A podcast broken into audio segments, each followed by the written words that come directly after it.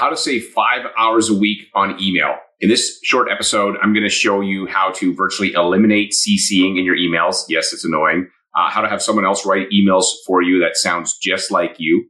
I'm also going to tell you where to find the best email templates and how to reduce the number of back and forth emails that you have with lenders and partners.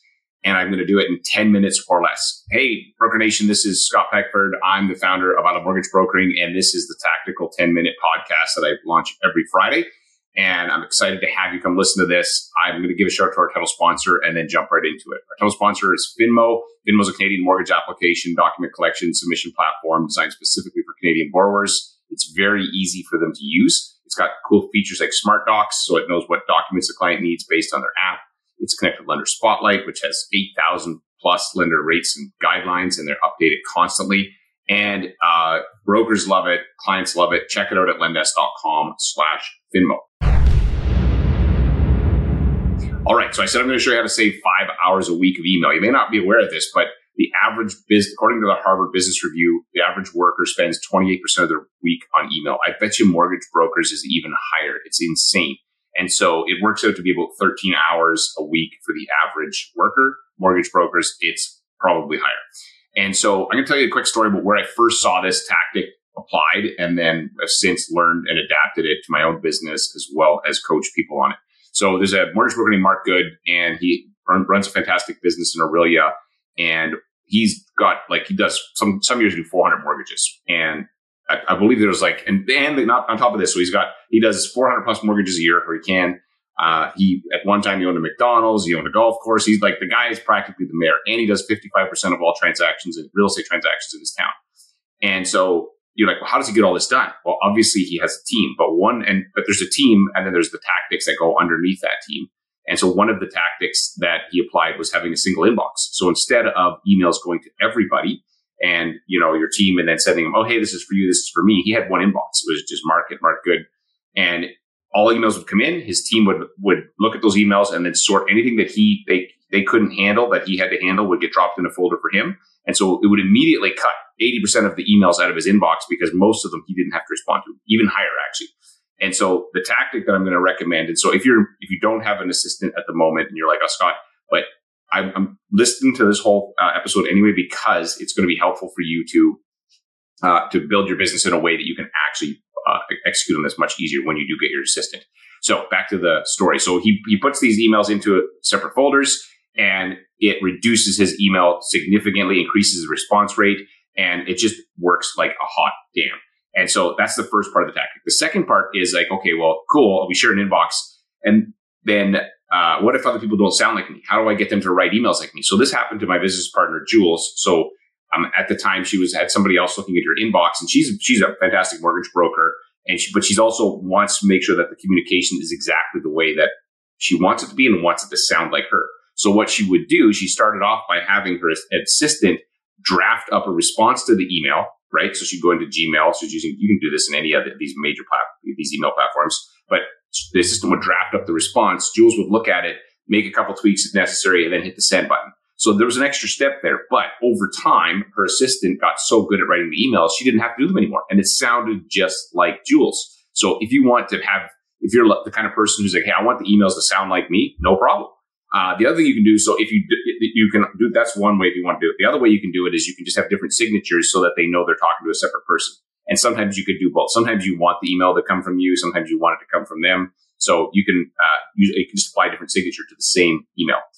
Another part, uh, you sharing an inbox. Do not use the uh, email like info at whatever. That's a terrible um, prefix because it'll often get caught in spam filters. So you're better off to just make it you.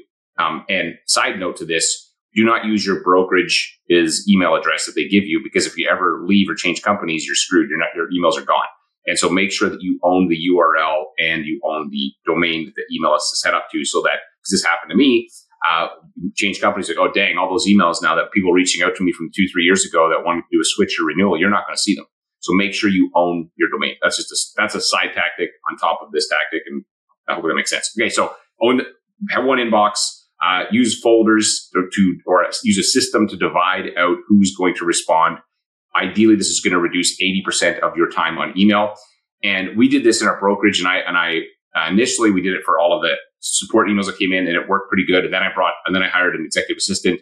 And I literally, I swear to you, I spend probably about an hour and a half a week on email max. And my emails get responded, most 90% of my emails get responded to really quickly because I'm not actually doing it. The ones that take a bit longer are the ones that I'm doing because I, I schedule time for it. But I literally cut my email time way down. And so as running a brokerage, all the things that are going on. And a lot of times, sometimes um, my assistant Chelsea will send the email from with her signature. Some just send it with mine. Just depends on the situation.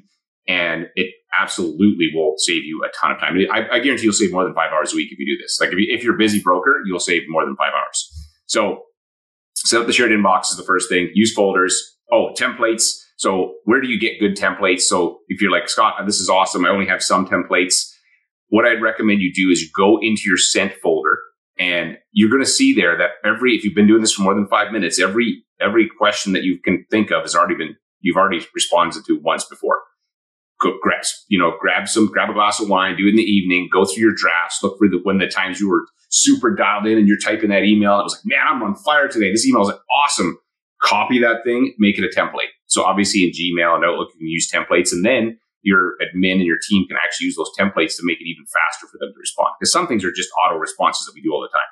But the quickest way to get those, and, and the templates will be perfect because you wrote them. They're your voice. They're you, right? And so I, I would do that. The other thing you can do as another side note to this whole email strategy thing is take the email. If you're, if, sometimes I'll write an email. I feel like it's a bit too long. I find school teachers do this. They'll send an email for my kid's thing and it's like, dang, why is it so long? I just need to know that they have a parent teacher interview. Side note, I actually missed a parent teacher interview one time because the email so long I didn't see it.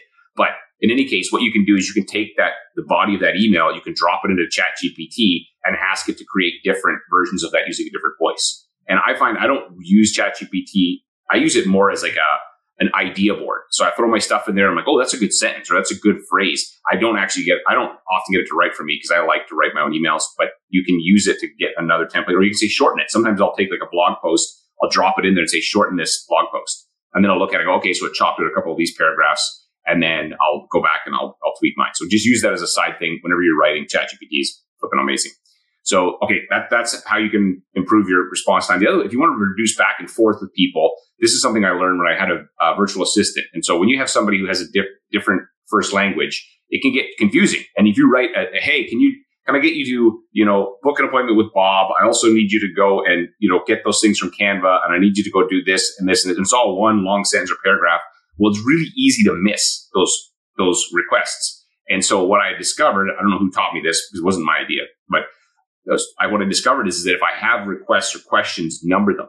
So one, can you go into Canva and grab the logo and send to X? Two, can you reach out to Sally to book a meeting for me? Three, and then they can respond one and, and then when they respond they can go like one yes done two i'm having trouble with getting a hold of sally three it makes it so much faster like nobody really cares at the end of the day especially these these communication type emails i find that using a numbered system is extremely effective and we'll do it sometimes in teams when my when uh, chelsea will message me and she'll i've got some questions for you today one two three i love it because then i'm just like yes no done great and then it's like i don't it's extremely quick so uh, i would recommend that you do that as well and the the last kind of tactic trick that you can use to this, and if you're let's say if you don't have an assistant right now and you're like, how do I get make my email go faster? Here's what I would do: is I would use video more often. And so the reason I would use video is so somebody sends you an email, and they have a question. If you don't have a template that you can just drop in there, it's a, it's a common question. You want to make it a custom answer. Uh, you can use a program like Loom or BombBomb. You basically turn on the screen recorder. You don't have to even turn on the camera yourself. You could just basically record the screen and answer the questions and say, Hey, okay, you have a question about this. Here's your answer. The reason you can do it faster with video is especially if you don't worry about like, don't worry about, and if you don't like having the camera on or your hair's not done, just don't turn on the camera for that one. Don't worry about it. But you're doing this will get you way better at video, by the way. This is a hack for becoming way more comfortable in videos, just be sending them all the time every day. So you basically look at the, you have the email open and then you respond to the uh, email and you just hit send button. The reason it's faster is because you don't have to worry about grammar. You don't have to worry about tonality. Like I've sent emails before that I thought were funny. I was, I was trying to be funny, but it did not come off funny. And I, you know, I really pissed off one of my underwriters one time because I was like, oh shoot. But if I did that with my voice, I'm like, hey man, I could like, I could change my tone. And they go, okay, I know he's not, he's not being an asshole. And so you can actually write faster because you don't actually have to write it. You can just talk it. And so that's another hack that you can use if you don't have somebody to share. Hopefully you find that useful and uh, give it a try. I'd love to hear if you're doing this. If you got a different tactic on email, send me an email. I love I love learning, and I'll, I'll share it in an upcoming episode. So send an email to scott at mortgagebrokering.com. I'd love to hear your best email tactic or some version that I, you're doing that's different than what I talked about on this episode. Thanks again for listening. And remember, there's no problem in your mortgage business that somebody else hasn't already solved. The problem or the challenge is just finding who's got the answer. I uh, hope you enjoy these short tactical episodes, and I will see you soon.